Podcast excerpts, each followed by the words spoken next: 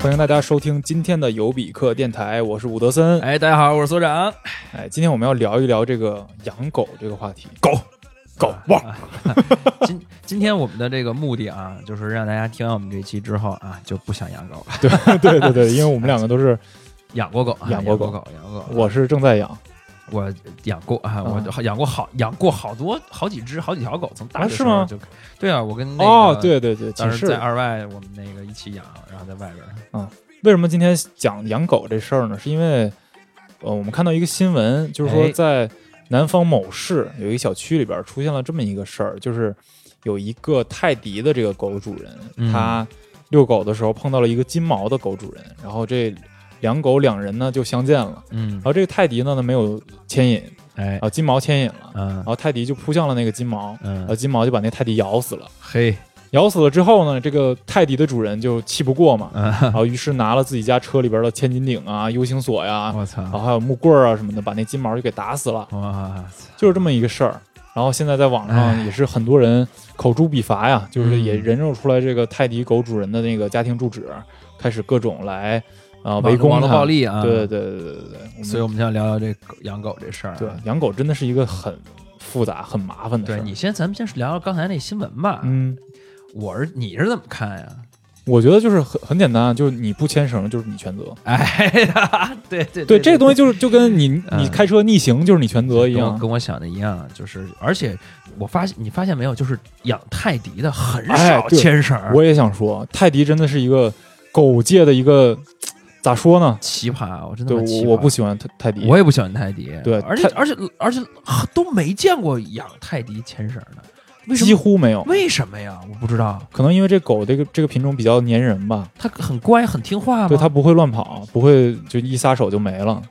泰迪好像智商确实是比较高啊，对，这这倒是，这倒是，对。但是我觉得还是觉得应该啊，这个一会儿咱们后边再聊、啊。你知道泰迪跟贵宾是一个品种吗？啊，是，就是英文都叫 Poodle， 对，就就都是，但是差别太大了，感觉。嗯，我我是我最烦的狗的品种前三啊，一是泰迪，二是吉娃娃，三是英斗。啊，嗯，我其实都还好，我就是主要是烦泰迪啊。嗯、这个为什么烦啊？咱们后边后边再再讲啊。主要是烦泰迪狗主人是吧？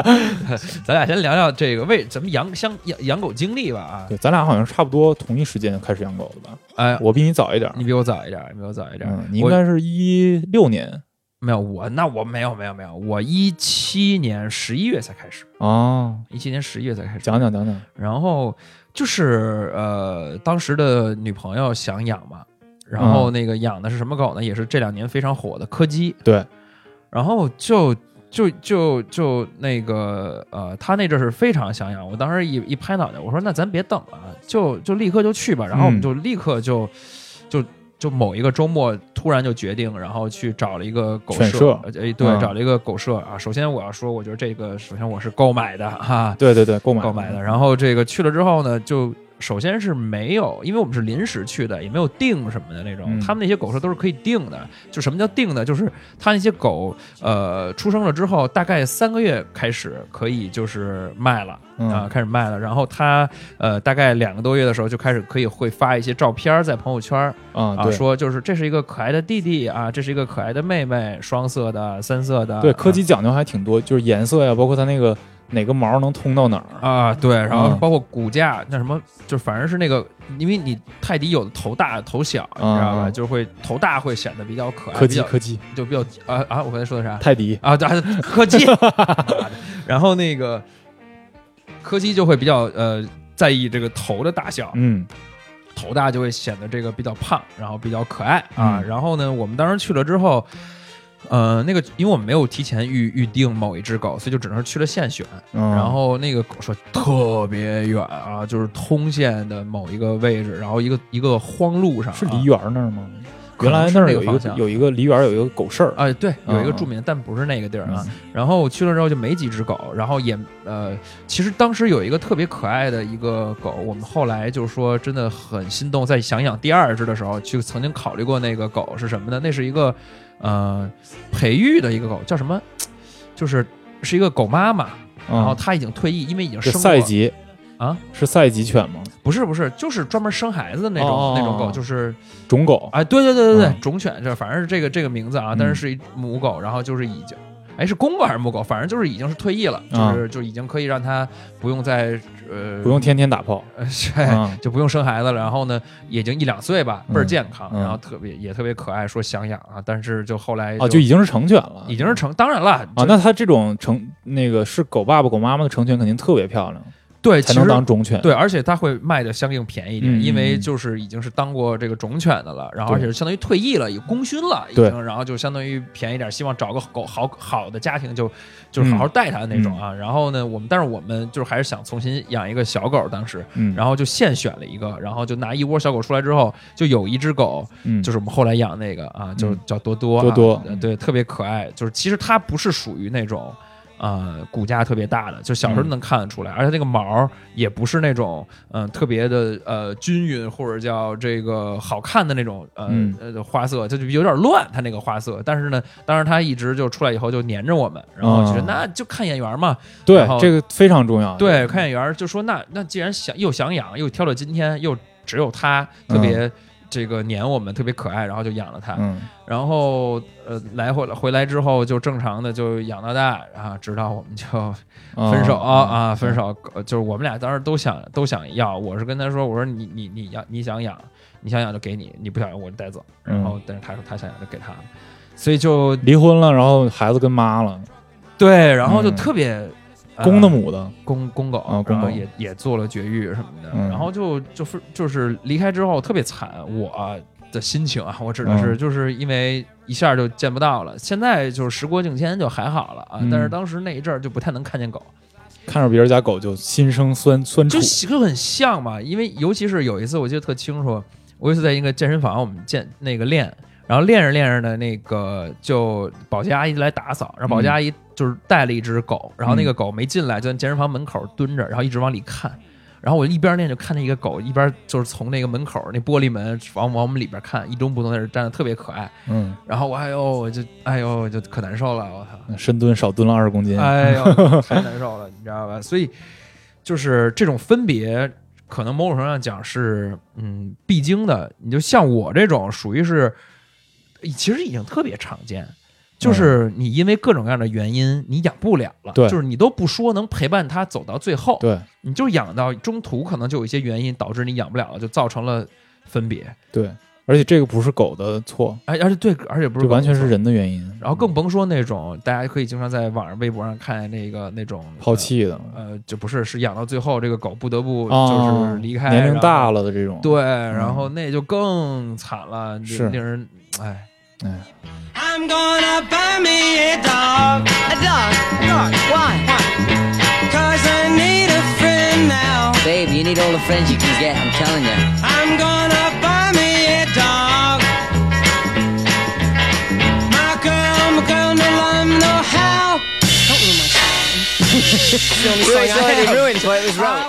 我讲讲我吧，我我这比你还巧，就是我当时跟你一样，就是想养狗了，然后就去看，去看狗呢。然后当时我就想养柴犬嘛，然后就找了一家柴犬的犬舍。看看咱俩养这狗啊，一会儿再再批判这一点。对对对对，我们我们两个都是买的，我我第一只狗是买的，我我现在有两只狗，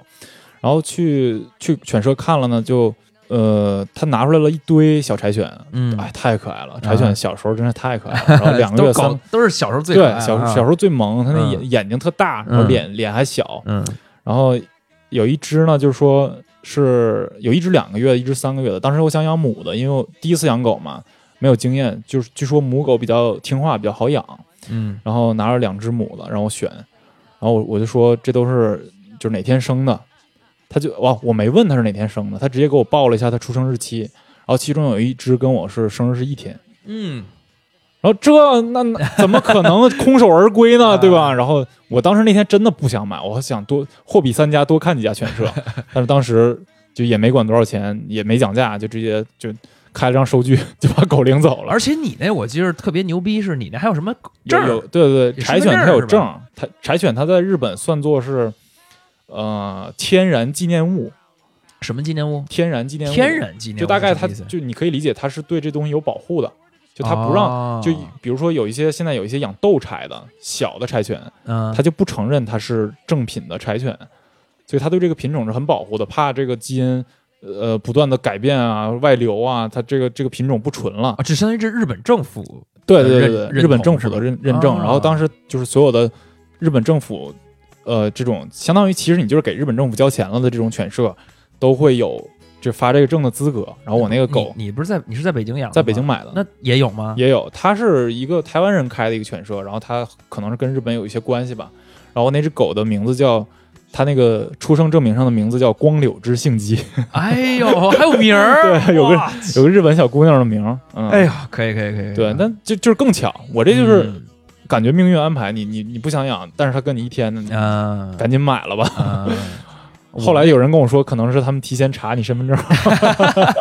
这是个这是个这个策略啊、哦哦。原来养柴犬这么正规啊？对，柴犬还是比较。我, 我当时去养那柯基的时候，就我到现在都不知道他到底哪天生的，我自己给他定了一个生日，给他过，还给他过生日呢。因为因为当时那个就是说。哎呀，不记得哪天生的了，大概就两个两个多月、三个月了，已经。你们可以拿，可以买走了，已经。然后因为我当时买那会儿是柴犬刚刚火起来那阵儿、啊，它量肯定没有柯基大，量没有柯基大，就是柴犬的产量没有柯基大。为啥呢？柯基它一胎能生至少能生五六个吧，啊、柴犬是最多能生两到三个、啊，所以就柴犬这个品种它生的就少，所以它培养一个狗需要的时间也比较长，然后而且它这狗可能相对来说比较金贵吧。嗯, 嗯，所以它就是量少。哎、咱俩咱俩就既然都聊，说说价吧。你那多少？我那个呃一万六啊，行、哦，你能买我那两只？我那七千吧，好像是七千、嗯，也都挺贵的了。啊、其实都挺贵，都挺贵的。我说说我第二只吧，你就知道更贵了啊。啊第二只是我捡的，为什么捡？我在六捡的还更贵呢？你想，我在遛第一只的时候啊，嗯，有一天遛着遛着就突然有一只小白狗，然后就朝我们走了过来。然后我们哎没牵绳，也没有项圈、啊，我们以为是隔壁老大爷，就是有旁边还有一老大爷，我以为是他的狗呢，嗯，还逗着玩了一会儿，嗯，玩了一会儿之后看狗还在这，老大爷走了啊，哎啊，然后看了一圈没人要这狗啊，流浪狗是吧？对，然后就发现他他那个手上有油漆，就有点脏啊，然后但是呢，他指甲是剪过的，哎，那啥意思呢？所以就我们判断他应该是被抛弃的啊啊、嗯，然后。就小心翼翼给他领到家、嗯、他就很信任我，然后就我带着那狗就回家了。回家了之后发现那狗就不吃不喝，就趴着不动。嗯，在家里边我一开始以为他是害怕，然后说第二天一定要领他去一下宠物医院看一下，结果一检查细小啊，就是、这这这给大家讲一下这病吧。细小就是就是犬叫什么犬细小病毒、肠道细小病毒，对，它是一个狗的一个绝症。对。啊、嗯，基本上成活率，如果治的话，成活率能有一半；如果不治的话，肯定死。啊、OK， 这个好像在在农村叫什么，呃，拉肠子之类的这么一个病，啊、反正就特别恐怖。然后、okay. 我就问那个医生能不能治好，医生说试试吧，然后就开始给他治病。前前前前后后大概，呃，最危险的是一周时间，然后他最严重的时候已经在那个宠物医院里边，我眼看着他变血，他变成那个血。里边就是往出喷喷血，特别多血，全在那个笼子里边。然后那血里边还有像肠子一样的东西，所以叫拉肠，特别可怕。然后那医生说，当时他血小板什么已经完全不够了，然后就可能需要输血了。当时我已经很绝望了，因为那时候已经花一万了。我操啊，这就一万了哈、啊。然后最后他特别争气，然后他就好了，特别特别棒，就是万幸万幸。而且他当时我也不知道狗是都这样还是。他真的跟我比较有缘分，就是我当时去看的时候，虽然我刚捡他没几天，但每次我去的时候，他会特别痛苦的情况下还会摇尾巴，就趴在那儿，已经你看着他已经一点劲儿，那狗已经瘦到就是真的是瘦骨嶙峋、哎，然后他还会朝我摇一摇，稍微鼓起点劲儿摇摇尾巴。嗯，然后这个病好了之后呢，过了大概花多久好了呀？其实危险期就一周，然后大概再缓了一周，它就比较正常了，就开始能吃能喝。哎啊、那还行，那还行、啊，然后也没有什么太多后遗症啊，就是比较瘦这个狗。Okay。后来过了大概半年，公狗啊，公狗 ，OK， 啊、嗯，我家那只柴犬是母狗，所以它它俩还存在这个问题。然后过了半年之后，突然这狗就又不动，就是又又出现新问题了，就发现它开始不睡觉，嗯，不能坐着，嗯，也不能躺着，我只能站着是吧？只能站着，然后就也不吃东西，也不喝水，然后你喂喂水得是你给它举起来，举到嘴边它才喝，因为它不能低头 ，OK。然后就去医院，当时本来是因为他跟我家那个狗一公一母，怕他俩出问题、嗯、所以本来是想的下周给他做绝育，然后以为他听懂了呢，以为他知道要做绝育，心情有点不好结果去医院一检查说不行，你赶紧去好点的医院嘛，去北边一个医院去做的那个核磁共振、啊、我都没做过核磁共振，然后给狗做了，狗还有核磁共振，而且什么、啊、狗核磁共振更贵，因为需要麻醉，人你憋口气儿不动就不动了 OK， 狗它不能不动，你得给它麻醉，然后核磁共振花了八千，我操！然后查出来叫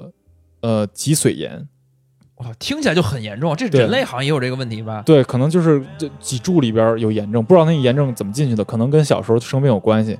然后夸夸夸治这个病，治这病又花了可能不到两万吧。我操，你这里外里四万了？对，呃，三对差不多吧。然后就他这个价格已经远远超过 我, 我原来那个狗的价格。这最后这这这这也好了，这也好了。然后现在就是呃，大概又持续吃了半年的药吧。然后每个月要打针，每个月要吃药，然后每天都要吃，而且狗的药很贵。对对对，嗯、这这这，它好像吃的是人的那个某种化疗的药之类的 啊, 啊。然后现在就是断药了，还不错，这状态也都挺好的。听见了吗？这就是另外一个不养养狗的。对对，千万不要，太过了。如果你在在犹豫的话，千万不要养。你知道，你知道，你知道，我养狗的时候去看病也是，嗯、就是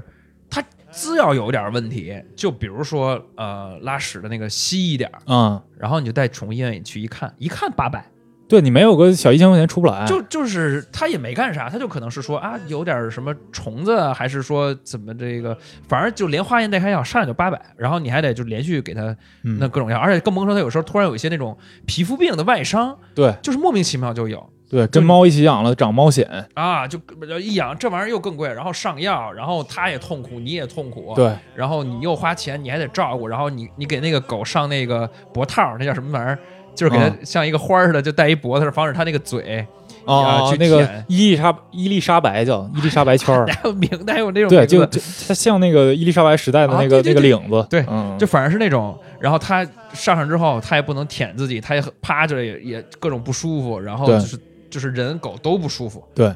然后很遭罪，对，而且动不动就生病，嗯、真的很贵啊。对。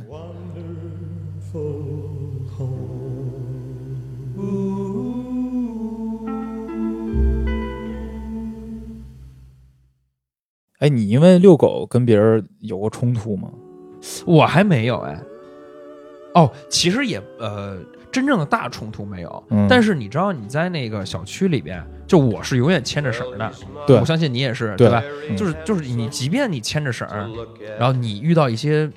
嗯邻居的时候，嗯，就是而且这个东西可能跟小区的素质有关系啊，我不知道为什么，嗯、就是我开始住那个小区是比较一般的一个小区，嗯、然后嗯、呃，我有一次遛狗，然后呢我牵着绳，但是这个狗就在院里来回走嘛。然后他就蹭了一个老大爷的脚踝，嗯、啊，就老大爷是背冲着我们，然后那狗走过去，从他后边后后边走过去蹭了一下他的脚踝，他吓一跳，完了以后过来就骂我，说那个你不牵着你们家狗，我说没，我牵着没有咬你，就碰了你一下，他说你这要咬我怎么办？然后我们俩就就算是、嗯、小小小拌了几句嘴，小吵拌了一下，然后但是我其实吵完之后我特后怕，嗯。因为我特别怕什么呢？我特别怕有这种这种老头儿，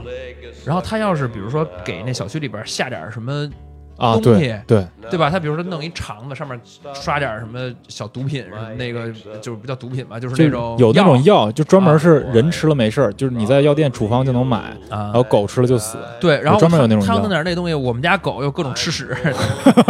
就各种各种，就是真的就是出去啪就必须要吃一什么东西，然后呢、嗯、一过去要掰，它啪啪啪两下倍儿急就给咽下去，咽下去，对对对。然后你根本不知道吃的吃的吃他妈是什么，然后就如果是他干这事儿的话，那。就根本都找不着，也我们那小区想必也没有什么监控，也没有人会给你看。对对。然后，但是后来我又又搬了一小区，那小区就就还行。嗯。然后你会发现，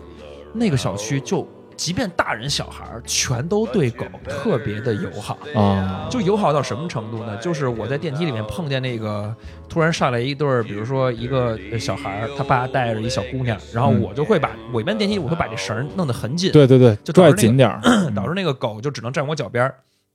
然后呢，上来以后那小女孩还挺害怕，嗯，然后那那父亲就说：“哎，别怕。”嗯，小狗不咬人啊，嗯、你可以摸摸啊、嗯，这样就特别好。就他问我能摸吗？我说可以，就是，就是，就是生，就是素质就感觉很很，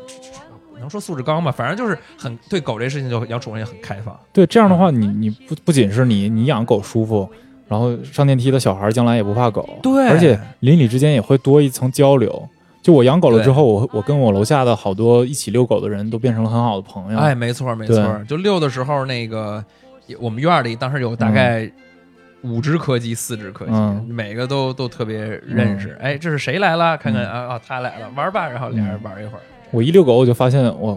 北京做影影视行业的真多，全是同行是吧、嗯？对，全是同行，全是不是编剧就是导演。嗯，我是有一次在我们家小区，我人生唯一一次真正意义上打架，就不是像小时候那种打打闹闹那种啊，就是因为。我跟我遛着狗，然后他是一个，他们三个人，一男的俩女的，然后有一只小的泰迪，又是泰迪，又是泰迪，又是泰迪没牵绳。OK， 然后呢，我家那狗我是那种就比较长的那种能伸缩的狗绳啊、嗯，是我那也是。你你是当时遛的是谁呀、啊？遛的是呵呵，当时还没有黑黑呢啊。啊，对我两只狗，一只叫呵呵，一只叫黑黑啊。呵呵是那柴犬，对，呵呵是那柴犬。然后呵呵就往那扑了一下，我也给拽住了，嗯。那个地方正好离小区门比较近，嗯、然后他那个狗就往外跑了一下，嗯、吓了一下。但是我那狗，我其实我拽得很近，然后他那男的就开始说话有点不客气啊，带脏字骂人呗。一开始还没带脏字，说你牵着点你那狗、嗯，然后我说你看着点，是我牵的，你那狗没绳。然后，然后他就开始带脏字了。然后我那天我不知道为什么一股邪火，我就直接揍他了啊。然后最后就到派出所，然后我我把他打。就是把他打得有点惨，然后他就跟警察说：“哎呀，不行，我头疼啊，要验伤什么这那的。”然后那个最后去医院给他检查了一下，做了一个什么脑电图之类的啊，做啊做了个脑脑部 C T， 嗯，赔钱赔钱了吗？没赔，就赔了他一个做 C T 的钱。他没有理啊，啊、嗯、啊、嗯，就是我就我觉得这种你一旦不占理，你就别你就客气点。其实当时那个那个事儿完全他他不不说那句话就完事儿了，嗯。就就完全一个我你要你要不签我也不不可能硬让你签，哎，没错啊，所以就是虽然说养狗能认识邻居，但是养狗也真的容易打架，养养狗也给你找事儿，你你 你, 你这个就属于是能上热搜的那种那种事儿，对啊，就是前一阵不就是那个网红啊，对对 对, 对，那个、网红一女的、嗯、网红卖衣服那种女、嗯、女女网红，然后就是她是我不知道她签没签，反正他们家狗。然后他是那网红是和他妈一起遛狗，然后那孕妇吓着孕妇了还是怎么，跟你这事特像，对，然后那个他们就把这孕妇给打了还是怎么着，还是又后来两边又扯，说一边说打了一边说没打，各种反转，这个各种、嗯、对，然后罗生门，然后最后反正都是因为、嗯、我估计就是因为这个狗惊吓了，我不知道牵没牵绳，对，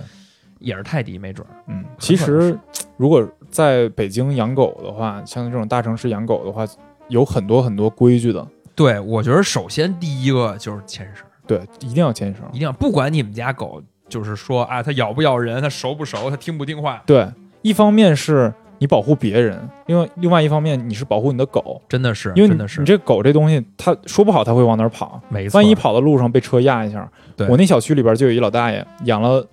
呃，养了只什么来的啊？有一老大爷养了个拉布拉多。然后过了一段，发现他那个白色的拉布拉拉布拉多变成一个黑色的拉布拉多了啊？咋回事呢？他他那白色的被车撞死了，然后他又养了一个。啊、我去，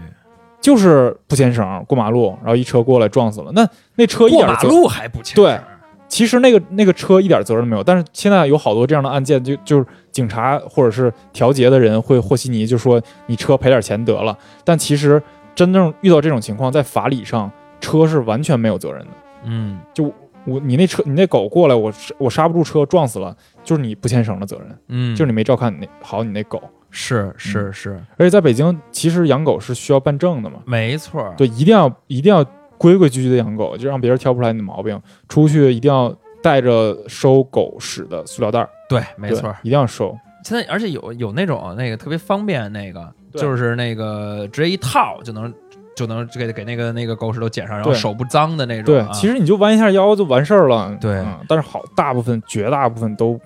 不捡。而且你知道我们家那阵儿，呃，有一阵儿就是查狗查特别严、嗯嗯，然后那个你要是没狗证，你就绝绝对完蛋。对，直接给你带走。对，而且是、嗯、呃，我们当时那个那边是有那种蹲点的，嗯，就是呃。你在那遛遛着狗，突然啪一车开过来，嗯、然后下来就查你狗证，这种可能是有朝阳群众举报。反正我那小区是大爷大妈都知道哪哪户几几单元几层谁家养的什么狗，嗯，警察来了他都跟他说。对，然后所以说你你必须就是遛的时候也得带狗证。对，我们那阵儿就必须，而且都不敢出小区，嗯，因为一出小区，你你即便带着狗证，你也是一一些麻烦呀、啊。对，然后他过来一通查你，你知道吧？我那我那次就是我我们在那个一个那个商场门口的广场，嗯、就看着一大妈，然后那个抱着狗，然后带着狗证，然后被那个警察查，嗯、可能不是警察吧，就反正是那种。那种查狗查狗大队查，然后他然后那狗那个警察可能是态度可能不一定很好，然后那大妈就开始骂他，说我我就是怎么了，我完全合规合理，我带着狗证，然后警察也没辙，就赶紧就放他走了。是是，而且其实现在就是宠物的这个配套设施已经做得很好了，我觉得就在很多的地方都已经有专门的狗公园，虽然收费是吗？咱们现在这楼下就有一个。啊，就是宠物店带了一个草坪，然后可以狗在里边玩，但稍微有点贵，但是很多地方其实是有这样的设施的，包括狗游泳的地方呀什么啊。对，这我去过。你要真的想让你的狗乐园能够撒开撒开了撒欢，你就去这样的地方。对，不要在不要在小区里边，你觉得没事儿。对，其实咱咱们一起认识有一个人，就大黄，嗯，叫这名啊，嗯，她是一个身高一米八的。瑞典女生，然后她就特别怕狗。七七提瑞典，过不去这狗。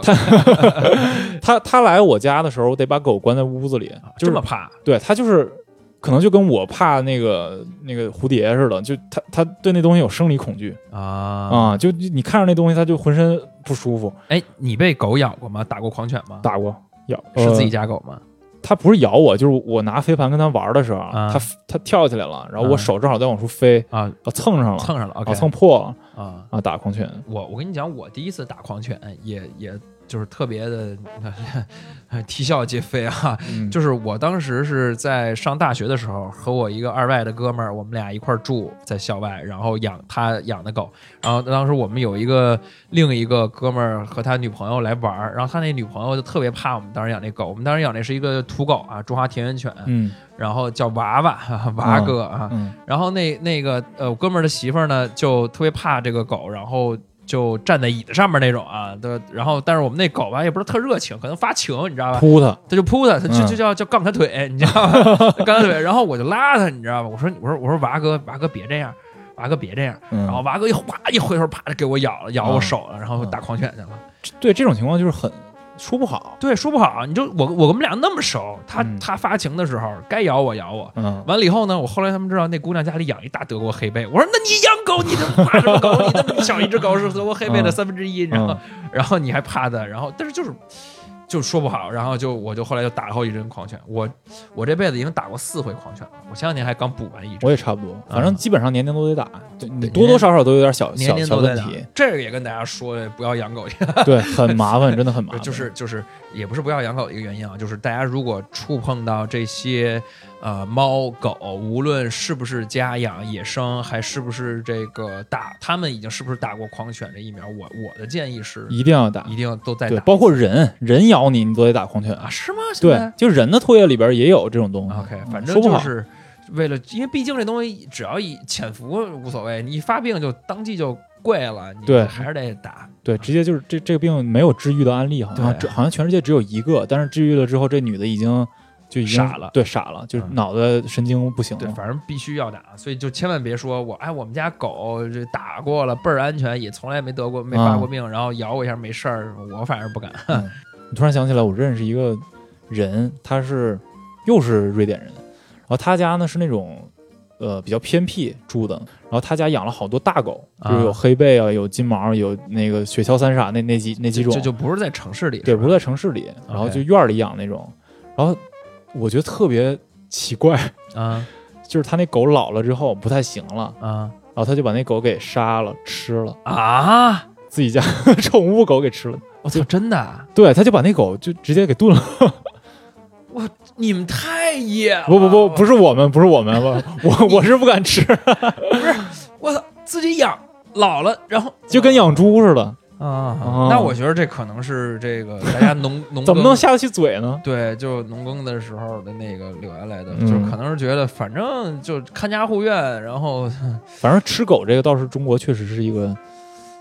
很、哎、很古老的一个习惯，玉林狗肉节嘛。对 对, 对，这我觉得是这玉林这地儿可能在国外比很多咱们国内的这个二三二线城，就是很多有名的城市，在国外都没有玉林的知名度。对对，小小动物爱好者都知道玉林啊，都知道。而且这事儿好像是这样，就一开始玉林这个地方啊，吃狗肉不是一个特别传统的一个习俗。然后由于有一些动物保护者发现了这儿有人吃狗肉之后，开始大肆宣张这个事儿，然后导致玉林这个地方越来越有名。嗯，后来才有的狗肉节。啊，哦、呃，我听说的版本是一个这样的一个时间线，就是狗肉节反而是由于动物保护者催生出来的一个节日。哇、哦，这要是真的，那可太讽刺了。对啊，对啊，那可太讽刺了、嗯。有时候你知道那个爱狗人士，嗯、就是就是呃，不一定是在玉林狗肉节，但是就是类似的，就是比如说有一些车。在这个高速上运狗的时候啊，去拦那车，他们干的就是爱狗人士，其实干的有时候挺极端的。对，我觉得这样不可取，就是在那高速公路上各种别那车。对，高速公路啊，很危险。然后下来一堆人，然后那放狗什么的。对，而且他们会比较极端的是，因为咱们国家确实没有法律在保护动物，嗯，没有法律在保护宠物啊，或者是一些丢被遗弃的宠物啊，主要是没有没有法律保护宠物啊。对对，然后呢？他们就没有无法可依、嗯，他们就只能采取他们自己能有的这种动作，嗯、就比如说去拦车，比如去人肉谁、啊，这样其实特别不健康。对，而且就是你这种事情做多，你反而给社会就是让舆论就是爆出来之后，普通不养狗的人反而对你们产生一些反感。对对对对对，其实你在做的是一件非常好的事儿，对啊，你是在保护动物，但是。呃，这种方式确实是不可取。对，你知道我前两天正好因为呃，我前两天正好因为录视频，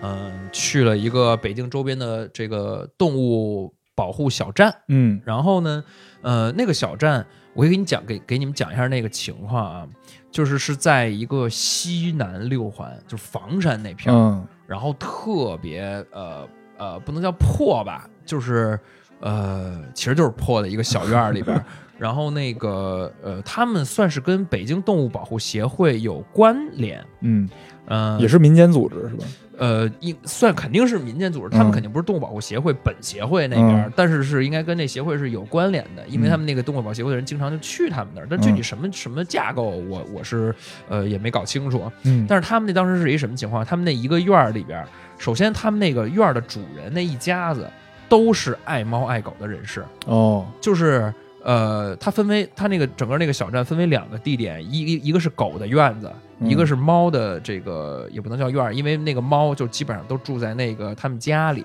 嗯，他们家是一个那个呃两层的两就是是一个那个一个楼的顶层和在上面那一层，相当于是两层，然后可以养养一些猫什么的。然后我们我两个地儿都去，但我主要跟你们大家分享一下那个狗的那个部分，就那里边的狗什么构成的，就其实。呃，这个还挺出乎我意料的。在去之前，就是我以为应该都是田园犬，呃，也对我以为都是田园犬、嗯，然后都应该是流浪的，或者是一些就是他们救助回来的狗。嗯、但是去了之后，首先先发现他们那儿有两只特别好看的哈士奇，为什么呢？就这两只哈士奇，呃，已经倍儿大了。然后呢，我就说，我说，我说，为什么你们这还有这么好的狗啊？因为那两只狗应该就都挺纯、挺贵的。对啊。然后他说是这样，那个那个哈士奇的主人特别爱他们，但是家里养不了。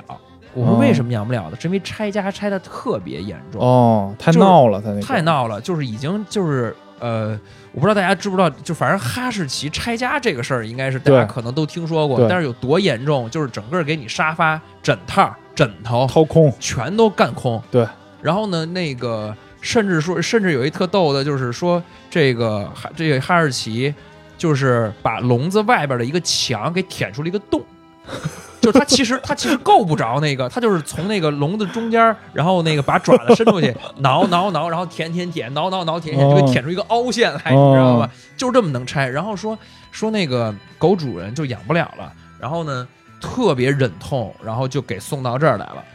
然后呢，呃，可能是付一定的很很少很少的钱，然后经常来看，还给他们买一些东西，也算是寄养呗，就是算是寄养。所以我其实开始还很诧异，我说你们这种怎么还还能还能接这样的单、啊？对啊，单啊。然后呢，这个，但是他们就我也不知道为什么，反正就是野街。嗯、然后呢，但是就这两只啊，别的都没有了。然后呢，嗯、可能是因为可能私底下关系比较好，交友情我也不知道啊。然后这两个狗有多能拆呢？就是那狗主人前两天刚给他们买了一个冰垫儿。什么意思？就是那种夏天凉快一点，对，夏天的垫在地上的，然后里边能放水放，然后就会凉快，它、哦、趴起来舒服一点。对，就其实那我我这么一看，我说哦，那其实这主人还对他们挺好的。对，然后呢，刚给它塞进去，就一一转头看了一眼手机，然后全拆全拆光了。嗯，是就是里边不能搁任何塑料的盆儿，任何的东西就就全拆光。这个跟就是其实。狗都拆家，嗯，就对，其实所有品种的狗，你家那也拆吧？拆，给我们家所有那椅子腿儿、带腿的东西、对对对木头的腿儿全给咬，所有的腿儿肯定都咬、嗯。然后你知道我最后是怎么制服的吗？嗯，就用那个清凉油啊啊！就我把所有的家具的腿儿都抹上清凉油了，损啊！它咬了大概可能咬了一天吧，然后速迅速就好了。哎呦，我要早知道这招，我们家那椅桌家具就可能完好一点了。嗯、然后各种尿地毯，对。我们家后本来有地毯，后来所有家里全没地毯了。对，必须尿。嗯，你知道，他就喜欢软软的地方嘛。对，然后，嗯、然后我接着说动物小站，然后其他的狗就是可能比较符合咱们呃认知中的，都是呃流浪的、救助下来的，嗯，而且而且惨的就会带一些故事，比如说受过虐待的。对，有好多这样的。但是你知道，他们另一个比较刷新我认知的是什么事儿呢？就是。呃，我就问他啊，我说我说，比如说这只小狗，因为我们当时拍摄的时候是用借用了他们其中两个小狗啊、嗯，就是来给我们在视频里边出镜。然后我说这两只小狗，就是呃呃，哎，首先先跟大家讲一下他们那边的狗的一个流程，来了之后就先隔离，嗯，然后确定没有病，然后能适应环境且性格不暴躁了之后，才会再跟其他的那个狗放到一起。哦，对啊，大概是这样的一个一个流程。然后呢，下一个流程就是该找人寄养、领养出去了，他们这个部分。嗯，嗯接下来就该寄养往外领养出去了啊。这个这个流程是怎么样的呢？就是，嗯、呃，他是他是这么说，就是说他一般会考察这个要来这个寄养的、领养的这个人的家庭情况。嗯嗯嗯、然后我说，那你是以一个什么标准呢？他说，这个狗的主人对这个狗的是什么标准，就是什么，就是就是什么标准。对，没有一个通则。不是，我是说谁什么叫狗的主人呢？就是说，其实每一只狗来到他们这儿，这个狗默认是谁给它救下来的，哦，它就被认为是这个狗的这个所谓的一个临时的主人，然后它会对这个狗再去被呃领养的时候的家庭的条件，它会有一个自己的要求。嗯嗯嗯、然后比如说这个，我觉得这个狗我得他们家至少得有多大，然后他们家收入是得是什么样的。对，然后希望能够保障，这就这就跟好像他得有，比如说定期探视，哎，对，定他们会定期探视，回访，对，然后会发照片、发视频回来，对，定期探访，然后这就好像真的很像，就有点像领养儿童那种、嗯、那种感觉了啊，嗯、就反正还挺挺挺严苛、挺正规的。嗯、对，然后呢，嗯、呃，各种各样的狗挺多，呃，好的也有，糟的就是品种啊，或者说一般的品种也有。嗯、然后呢，嗯、呃，他们那个小站的环境真的就很惨，因为。呃，当时我去的时候，那里边只有两个工作人员，一个是一个老太太，她是这个院主任的妈妈，相当于他们一家子都在为这个事儿在、嗯、在 在, 在做。然后呢，嗯、呃，还有一个小伙子，那小伙留了一个大络腮胡子，嗯，然后我开始还叫人哥，后来我说，哎，你多大？我怎么觉得你好像不应该有我大？我九零的嘛，他说我零零的、嗯，我惊了，我说，然后这个就是本地周边的房山的人，就是你根本就不怎么挣钱。他就是相当于是在勉强维持的，这个小院也是在勉强维持的，嗯。然后他就是我，我在我说我们拍视频嘛，我说你最后可以呼吁一下，就是大家给你捐点钱什么的。他也没有就说你们给我捐钱，嗯、他说就是你们大家生活中不用的那一点点可能对狗有用的一些小东西，哦、你都可以给我们寄过来，哦、就还挺挺不容易，挺不容易，挺温馨的啊。那小站，你说到这个领养的事儿，当时我给呵呵第一轮不给那个黑黑。第一轮治完病之后，我其实是给他找领养的，因为我当时觉得养养两只狗，我自己的精力有限，我养不了。我当时想的就是给他治完病就把他送出去，嗯，然后我尽量就是在他治病这期间不跟他建立感情联系，因为我怕我给不出去。结果到最后真就给不出去了。你是最后是因为没找到合适的，还是你觉得不想给了？其实我最后我还真找到了一个特别合适的，嗯，找到了一个我通过网上的那种。呃，就是专门领养狗的那种 app， 嗯，找到了还有这种 app， 对，呃，不是 app， 是那个微信公众号啊，好优秀啊，就找到了一个北北京的，然后哎，真的有很多很奇怪的人，你你一看就觉得他不对，就是啥意思？就有的人是个狗贩子，对，直接联系我就说，第一句话你把狗给我吧，然后就他那人就像不太正常一样，然后你跟他聊什么，他都回答的不在线。然后就完全忽略这样的这样的领养的人，然后还有的人是在外地的不太合适、嗯、最后我找着一个特别合适的，他竟然跟我家住一个小区啊，那那太合适了，对，太合适了，而且我还能时常去看看，对啊，一开始我还约了一个小区外边的地方，因为我怕暴露我那狗住在哪儿、嗯、然后结果我说聊着聊着聊着挺好，说那先往家走吧，结果一一边走一边走一边走，他结果他走进了我隔壁那个楼、嗯、然后当时最后也觉得还是舍不得，嗯，就就只当时只养了三周吧，嗯，就觉得它已经跟你有感情了。对，狗狗这个东西就是这样，你一旦养了，你就很舍不得的，但是它又会给你带来很多很多负担，很多很多麻烦。对，嗯、所以所以说我呃，你说为什么大家呼吁说呃领养就是代替购买？嗯，其实我呃除了自、呃、大家可能认知已经认知的那些，就是、嗯、呃减少这个。近亲繁殖、呃、繁殖，然后减少商业的这种这种故意的去繁殖啊，什么一些一些人贩卖狗之类的、嗯、其实还有我觉得有一个特别小的一个点啊，因为其他大家都应该都知道，就是特别小的就是纯种的狗其实不好养啊，对，纯种的狗它因为它总是近亲繁殖，所以它基因里边会有一些缺陷，对，然后就动不动就生病，对，然后特别容易就比如拉肚子，这吃也吃不了，那也吃不了、啊、对，皮肤病，你知道所有的呃，黑背纯种的黑背、嗯，它的后腿那个髋关节都有缺陷，嗯、就虽然它能当警犬，但是它那个会会磨损的非常严重，到老了会非常痛苦、哎、啊。啊，比如说像金毛，金毛的基因里边就容易得白内障啊，容易得癌症，容易得白内障，对对对，这是金毛基因里带的。比如说那个呃拉布拉多，嗯，拉布拉多为什么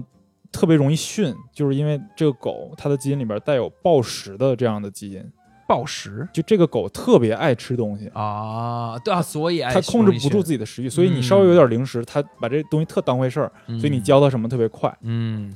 然后咱们像土狗啊、嗯，就非常好养活。那我那个就是一个特例啊，我那是一特例，啊、就生病。你那个不行吗？我那是土狗嘛。对，我的意思是生俩大病嘛。啊，对你那那就病这方面，但是它性格就是完全跟我家那位不一样。我家那个柴犬就是，人家说有武士道的精神。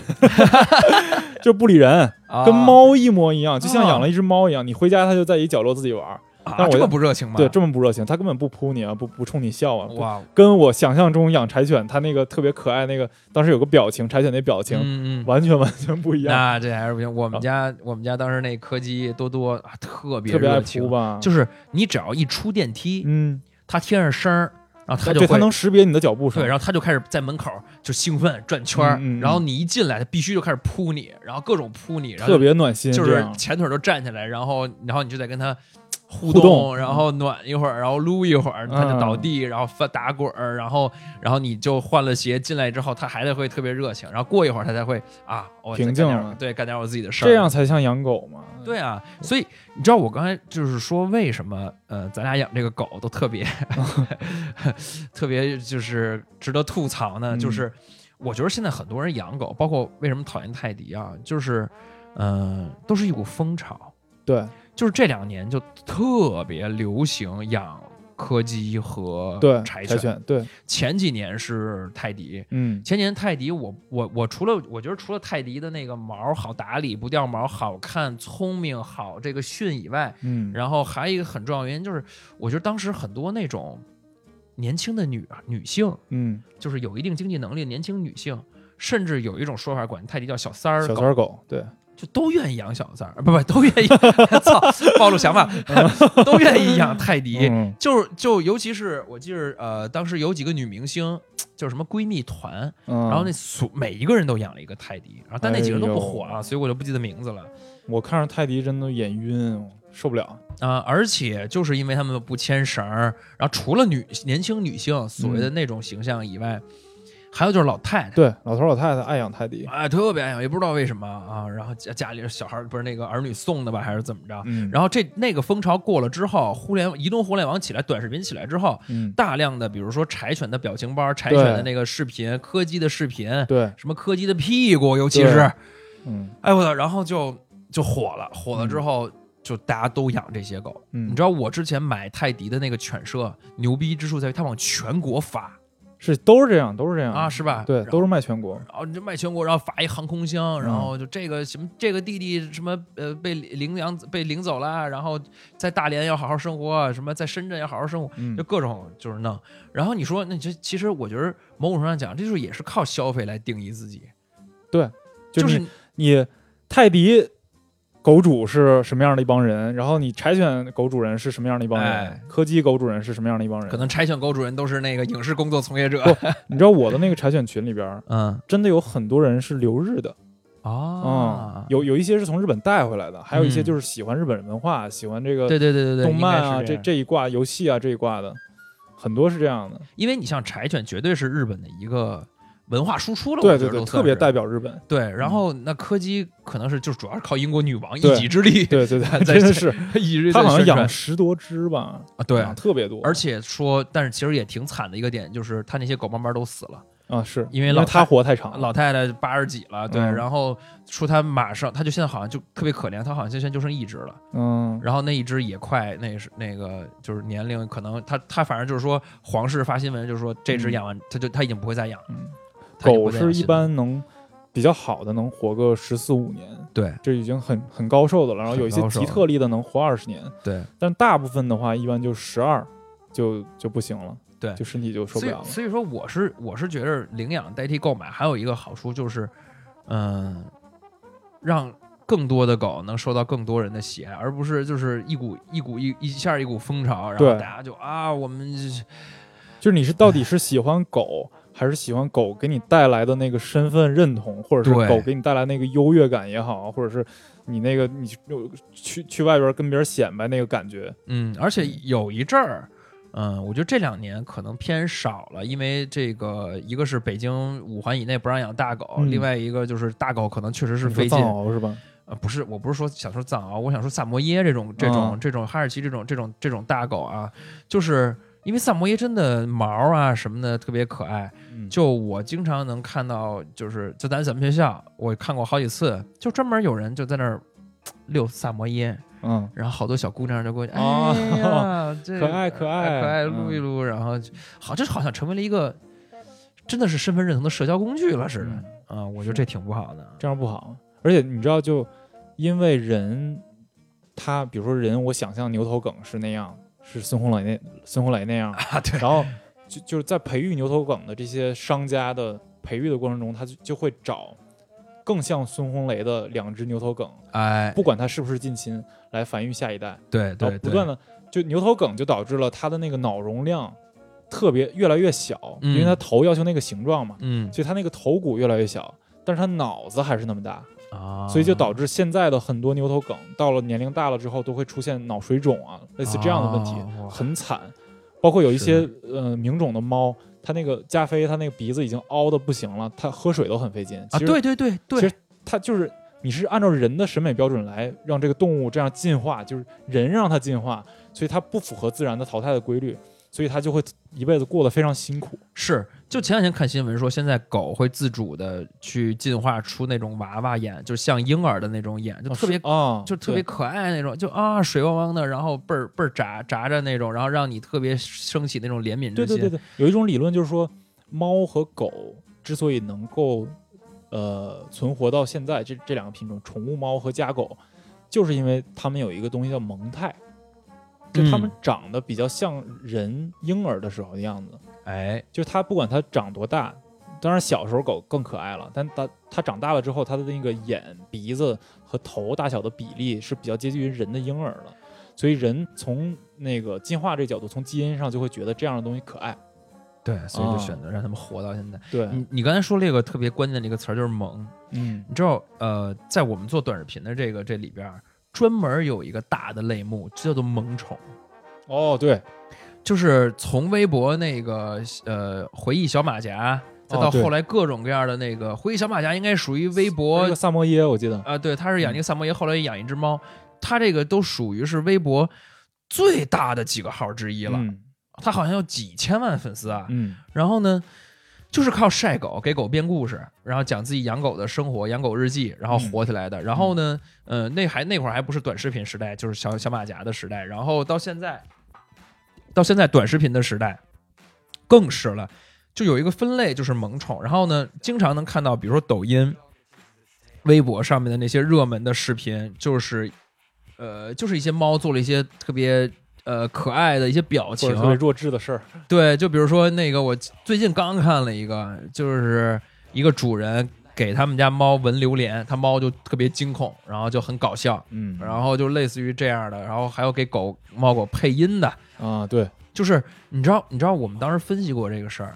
就是在所有的品类里面，就是萌，就是比如说有的是算是搞笑，嗯，有的算是那种呃，比如说有一大哥连着翻了二十个跟头，就是就属于是或者说闭着眼扎闭着眼扎飞刀倍儿牛逼、嗯，然后比如说吃玻璃碴子倍儿牛逼，就是、嗯、这你都能盖到。然后其实萌就是它是没有原因的，你就是喜欢看啊，对，就是它就是一个特别大的一个流量和生产力，就几乎没有什么呃能找出来的说，哎，我我我是因为这个是奇人异事，或者说它能带给我什么，你就是喜欢看，人就是喜欢看这种东西啊。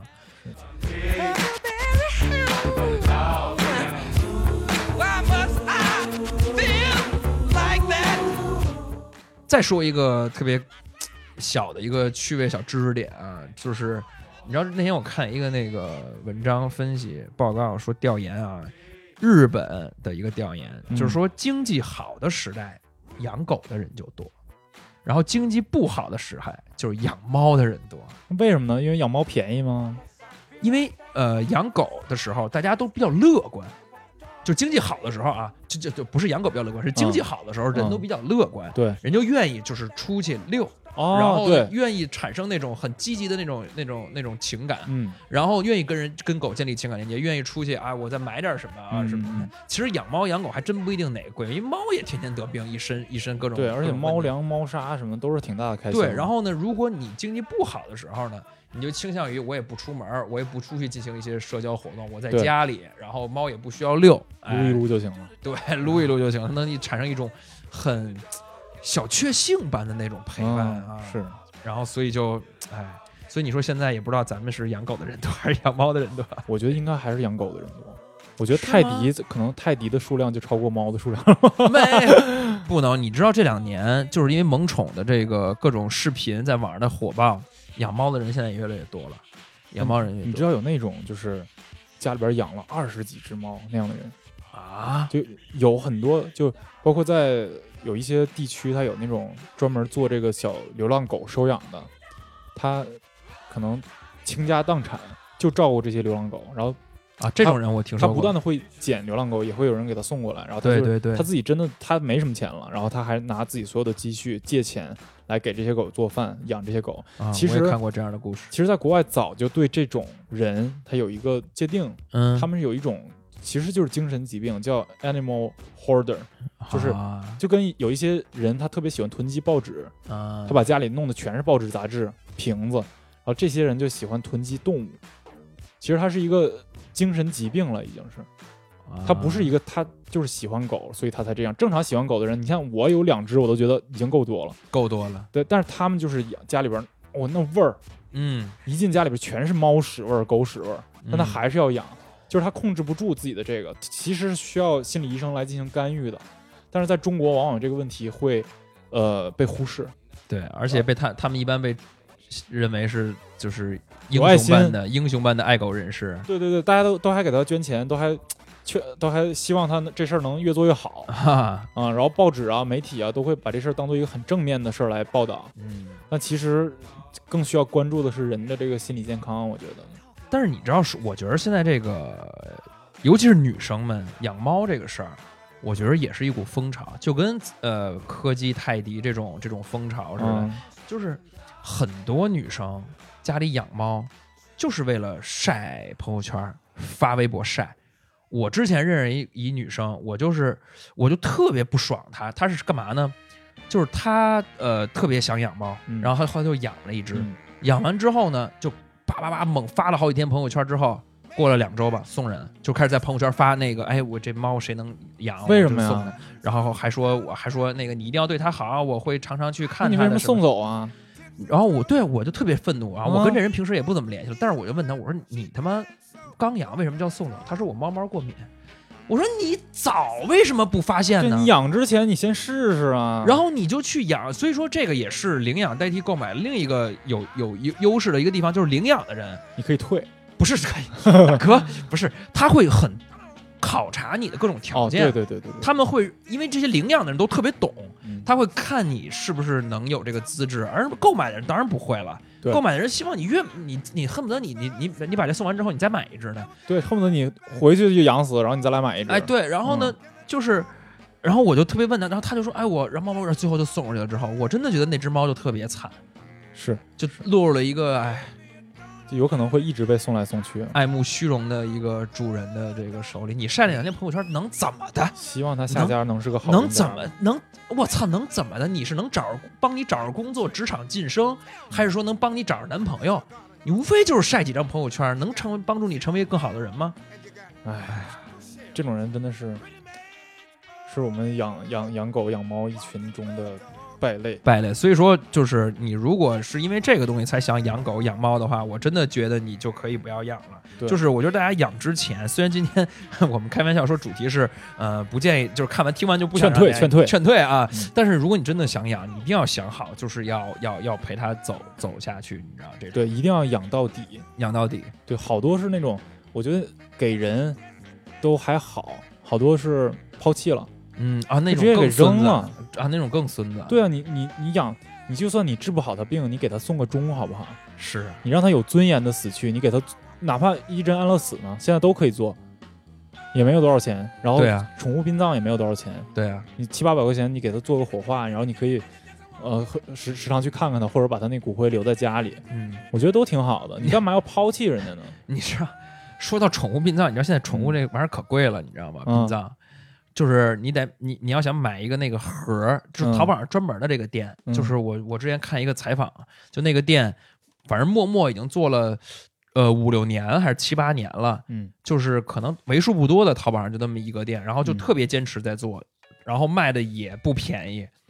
几千吧还是怎么着，就卖一盒，就一个骨灰盒，对，就一个啊，我知道还有那种，但我有点接受不了，就是把你之前的宠物做成标本，我操，那真接受不了。那真接受接受不了，就你还给给他摆家里，哎呀，你这这病态了。嗯，我看哎，罗马里边，罗马你看了看了，罗马里边他不就是把他所有养过的狗做成狗头挂墙啊？是啊，对对是，对，就好几代狗、哎、都在墙上、哎，受不了，受不了，受不了。是是是，我觉得咱都接受不了那种。嗯、但是你刚才说这个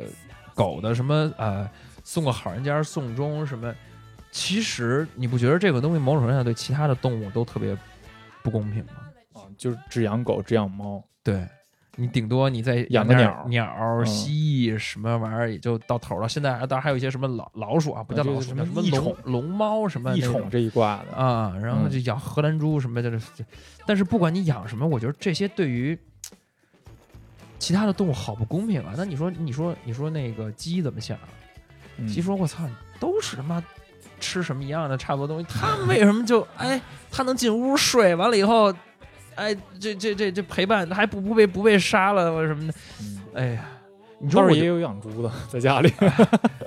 对，养猪主要是可以这个这个判断垃圾分类，是吧？接着上一期了、啊，不是，我有时候会有这样的这个疑问，就是说人类是不是有时候太自私，自己扮演了一个物种物种进化的一个上帝？你的你的猫你的狗在长得越来越符合你的一个。嗯，审美需求，是是是。然后那你说狗和其他动物差别在哪里呢？除了它可能，呃，当时被选择成宠物的狗的这个更粘人、更忠诚以外，嗯、但是你你你凭什么就让它进化成现在这个样子呢？然后咱们对动物其实并不能一视同仁，有时候我这这个，但是这个有时候又没办法，你知道，我有时候就会看到可爱的猫狗，然后一边觉得可爱，然后跟它们产生那种情感连接，嗯、一边又在想，哎，我操，不能这样，这这这。这不是他们自己的选择，他们没有义务要跟这儿那个伺候你、陪伴你、被你撸。我操，嗯，本能和理性的战争，这是。呃，对啊，嗯，哎，对你说到这儿，我还想说一个，就是我想呼吁一下这种爱猫爱狗的人士啊，如果你喜欢你小区里边流浪的猫或者狗的话，你一定要把它带到家里去养，你不要在小区里边散养。嗯、哎，为什么呢？就是说，呃，我那个小区就有这样的情况，好多野猫，然后呢。有一群人，他专门是在半夜十一点、十二点的时候拿着猫粮去喂喂猫。我跟他们也聊过，他们也为此付出了很多钱呀、啊、时间也好，你天天去喂啊，你想想，没错，冬天还给那猫搭猫窝，嘿，对，但是这样的行为是不可取，为什么呢？因为你的你的小区它是一个生态的一个一个一个生态的怎么说、啊、一个小生态环境了，对，一个小生态环境。然后呢，在在这个生态环境里边，猫的数量应该是有限的。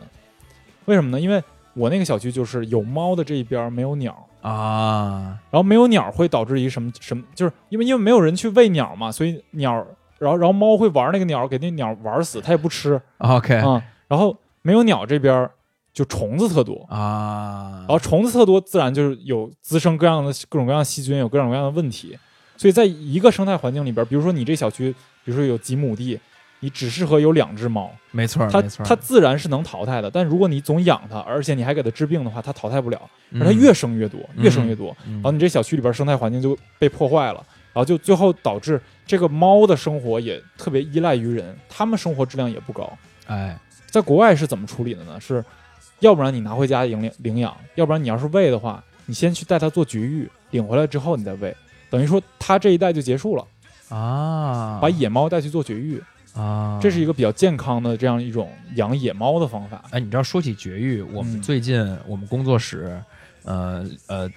领养也不知道领养，就是捡了一个流浪猫。嗯，因为我们在那个呃七九八嘛，然后那、嗯、那么大的园区、嗯、也没有这个所谓的这个小区的主人，然后就是都是游客，然后都是我们这种这种在这上班的，然后就小流流浪猫特多，我们就捡了一只回来，也不是我捡的，他们就那天突然我一回去，他们捡了一只猫，我他们都惊了，我说。你们养啊，然后最后他们就真的养，你知道吧？嗯、然后结果我们现在那拍摄那屋沙发全是猫尿味儿，然后我一一一一进出门，啪就踩那个猫那个水水盆里，然后就那个把那猫粮踢翻。研究所成猫厕所了。天天我就说，我说你们能不能把这猫粮、猫这个猫砂什么，就是各种放一个别的地儿、稳妥的地儿、不被踢的地儿。然后最近我们就打算给这个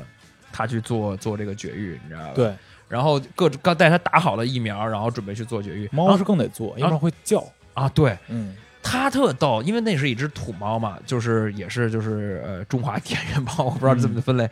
他、嗯、前两天刚跟那个别的野猫打架被，被被挠得遍体鳞伤。然后我们那个团队里那个小姑娘就带他去医院，又一通给他治，一通给他天天抹药，可惨了，在那儿一喂喂一天。是，然后人家特逗，他特特白天一天在这睡觉。然后那个等我们下班了，他晚上出去开始蹦迪，啊，他自己还能出去是吗？他自己出去，然后还是散养的，就是我们、那个、半散养，半散养、嗯、就是他，我们其实不希望他去，但是他经常出去，然后就跟那个晚上跟别的猫在这叫，发出那种婴儿般的那种呼喊，哦，特别可怕，啊、特别可怕，特别就是有点那种吓人了，嗯、你知道对，睡不着觉的时候听那个猫叫，真特别可怕。啊、然后他们就跟他就跟出去跟他的以前的可能是。小伙伴那个那个 Hood 里边的 brother， 然后玩完之后，然后白天想回来睡觉、吃东西什么，嗯嗯、就他也不不再不再跑了，准备再去做绝育啊。嗯，对，还是得做，还是得做啊。行，我给大家总结一下为什么不能养狗啊。一是因为贵，首先先从实际的角度上讲，贵，真的贵，真的你大概养一只狗，在北京、上海这样的城市，一年应该得花个五六千。啊，最少了，最少了，最少了。我本来想说两万，但是你穷养，穷养，穷养啊、嗯！对对对，就算上治病啊，算上买狗粮啊，对，而且是买一般的狗粮。对对 对, 对，好的狗粮真的太贵了，比人吃饭都贵，这太贵，嗯、还倍儿香啊、嗯嗯！对。然后第二呢，是这个狗会跟你产生这样的很强烈的依赖，然后当你失去它那一天，你会觉得特别对不起它也好，或者是你觉得你自己也会特别。不开心，对，这就是我主要现在我不再不再想养狗的一个原因，对，就是受不了那个分离，对你再产重新产生一遍情感连接，然后再重新重新经历一次分离，对对对对对，嗯，然后呢，还有就是养狗会有很多规矩，会给你的生活添加很多不必要的麻烦，对，这个这个麻烦是你一旦养狗，你就必须要承担，你必须要负起这个责任，没错，不能说不能当一个不负责任的狗主人。对，没错，我不能说我打个折或者怎么样的。对对对，就是所有的规章制度一定要遵守。对，就是这是底线。对，嗯。然后，但是呢，同时养狗也真的是有很多乐趣，啊、就它它真的会，嗯，太可爱了，太可爱了。行了，乐趣咱就不说了，啊、大家都知道了。啊，行，那今天就先这样啊！希望你听到这一期之后啊，好好考虑你到底要养不养狗啊，要不要养个猫啊？嗯、行啊，还是生孩子吧，那更可怕啊！好，嗯、啊，谢谢大家，啊、谢谢大家，我们下次再见，拜拜。拜拜 And you eat meat, and that's how you became my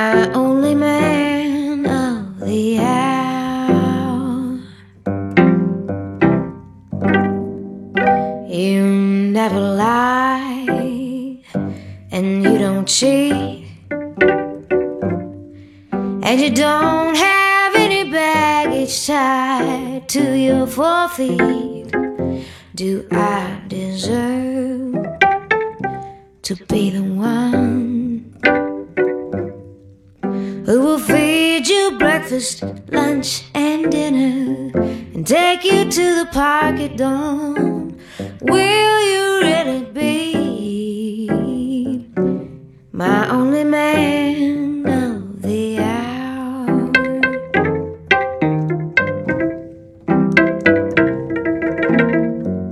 I know you'll never bring me flowers.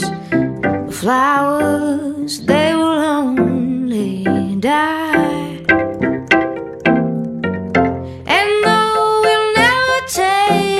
Shower together. I know you'll never make me cry. You'll never argue. You don't even talk. And I like the way you let me lead you when we go outside and walk. Will you really be my only man of the hour? My only man of the hour. My only man of the hour.